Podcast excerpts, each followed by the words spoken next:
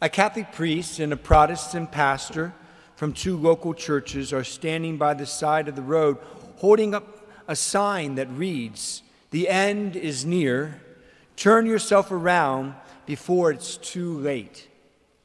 They plan to hold up the sign to each passing car. Leave us alone, you religious nuts, yelled the first driver as he sped by. From around the curve, the two ministers heard screeching tires and a big splash.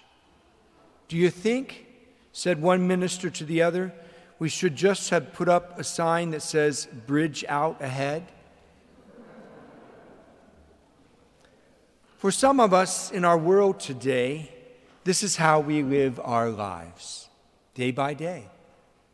We are traveling forward in this life that's unavoidable because of time, but we don't know the way. We don't know what is just ahead around the corner. COVID 19 is a prime example. So God puts people on our paths. Folks who are close to Him, know Him, and have come to know the way to Him. However, some of us think that they are just a bunch of religious nuts, or sinners, or naive, or hypocrites, or out of touch, or whatever. And we go on, paving our own path forward, even though, if we're honest, we have no idea where we're going and what lies just ahead around the next curve. And we don't know how we're going to be able to deal with it. Even though we don't know the way, we will not even take directions. Even from those who have spent their lives living the way that leads to God, who knows the way, leading it, walking it day by day. What is at risk is not just that we don't know the curves that life, we don't know what is around the, the next curve. That's, that's, that's, that's part of it. It is so much more than that. It is not having the directions on how to navigate the curves that life throws at us. And furthermore, not being able to cross over a bridge that has long been, long, long been out of service. Let me tell you a story from my own life. I was a seminarian, a college student in Rome preparing for priesthood. I traveled to the mountain, mountains outside of Rome to go to this retreat house I had heard about, situated on the rim of a beautiful volcanic crater lake. I didn't know the way there. I only knew the name of the nearby town, and that once I arrived to that town, I was to take this road called Rocca di Papa that would then take me to the retreat house. I took a train to the foothills of the mountains. Then I boarded a bus up into the mountains. We got, as we got near the town, I asked an Italian, a little old lady on the bus, Do you know how to find Rocca di Papa and the retreat house? She tells me how to get there. A younger man overhears her directions and turns around and tells me, Listen, this is the wrong way. And then proceeds to tell me what he thinks is the right way. This causes the little old lady to turn to one of her friends. Her friends agree with the lady. The man turns to a nearby couple and they agree with him. Within five minutes, the entire bus full of people are debating about which way is the right way. I'm sitting there on the bus thinking to myself, what have I gotten myself into? Finally, the bus arrives in the town. The young man invites me to depart the bus with him and tells me that he'll call a taxi for me. The taxi driver will know the way as he has traveled all the roads in the area. Okay, makes sense to me. We go up to his apartment. His young wife, with their baby in her arms, greets us at the apartment door. She gets the phone book. This is long before cell phones and all that, right? GPS. She gets the phone book and hands her baby to me, a stranger. I'm cradling the baby, in my arms as the husband and wife are talking to the taxi driver about me and where I want to go. While we wait for the taxi, I share with them that I'm a seminarian preparing for priesthood. They share with me their life of faith, their love for God, and their dreams of raising a family up to God. The taxi driver honks the horn. The young father walks down to the taxi, puts me in the car, talks to the driver, then pays for my fare. Off I go. The taxi driver takes me directly to the retreat house. It was one of the best retreats I've ever experienced, and maybe partly because it started with a story that I'll never forget about taking directions when I don't know the way. Here's the thing long before the birth of Jesus Christ, the Son of God, into our world, which we celebrate this Christmas, people were locked, locked in a long debate how to get through this life and into the next life. How does one get into heaven? All kinds of opinions. In truth, none of us knew the way. And none of us on our own are able to cross over the great divide between, between our world and the next. So, God sent his Son into the world to join us in our human nature.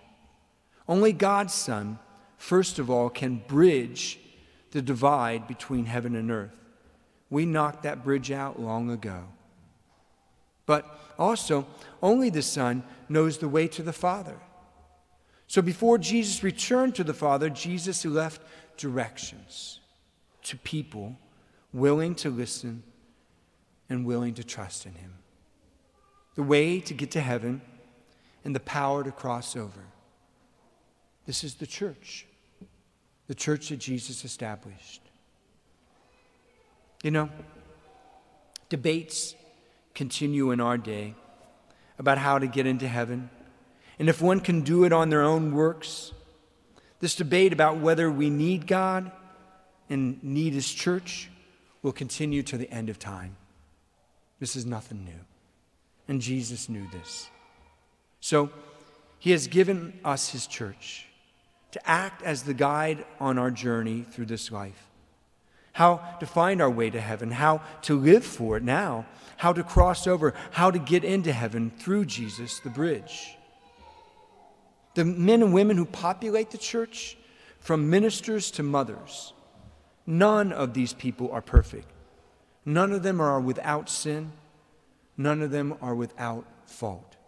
But if they strive to live authentic Christian lives, then they'll come to know God, love God, and serve God. And guided by God's Holy Spirit, they will find their way to heaven even if sometimes they get detoured. Without God and without His people, which He places throughout our lives, we will never be able to find our way to heaven on our own. And we'll never, on our own, be able to cross over the great divide to get to heaven. We will need people along the roadside who will, as my goofy little joke implied at the beginning, hold up their signs to us.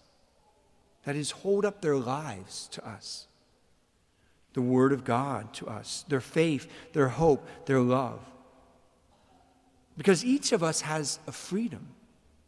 We have the choice to make each day whether these people are a bunch of religious nuts or the people of God, albeit imperfect, and a people who actually know the way that leads to heaven. Maybe this is something of the purpose and place of Christmas. Each year we celebrate not just a family tradition, something we do every year, not just a religious heritage that's passed from generation to generation, but a great and an important event as we continue our trek through this world. We gather in God's church to remember that without God, none would be able to cross over a great chasm that divides this world from heaven. God sends his son who becomes the bridge, the one, the only one who can get us into heaven. And this son, long ago and to this day and until the end of time, guides his church. men and women who are his disciples, who live in a world filled with debates about God and heaven, a people who are ready, willing, and able to step up and step out and proclaim, I know the way. Jesus is the way. He's the way, the truth, and the life. Just like the shepherds in the field at Christ's birth, they had to follow the directions of the angels. And this guidance from others led them to Jesus. So it is with us. God puts people in our path, but it's up to us in freedom to choose to listen to them or not, to take their directions or not, to walk the path that leads to God or pave our own way. What a beautiful thing that Jesus started when he came into our world to show us the way and to become the way to heaven.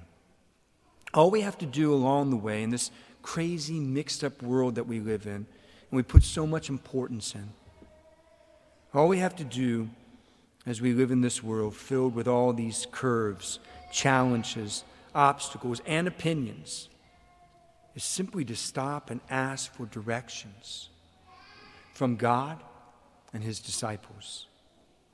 Then be willing to follow these directions from the community of those who believe in him and follow him in order to take us to a place we all hope to be one day, but don't know how to get there alone. This is the reality, the hope, the invitation we celebrate at Christmas.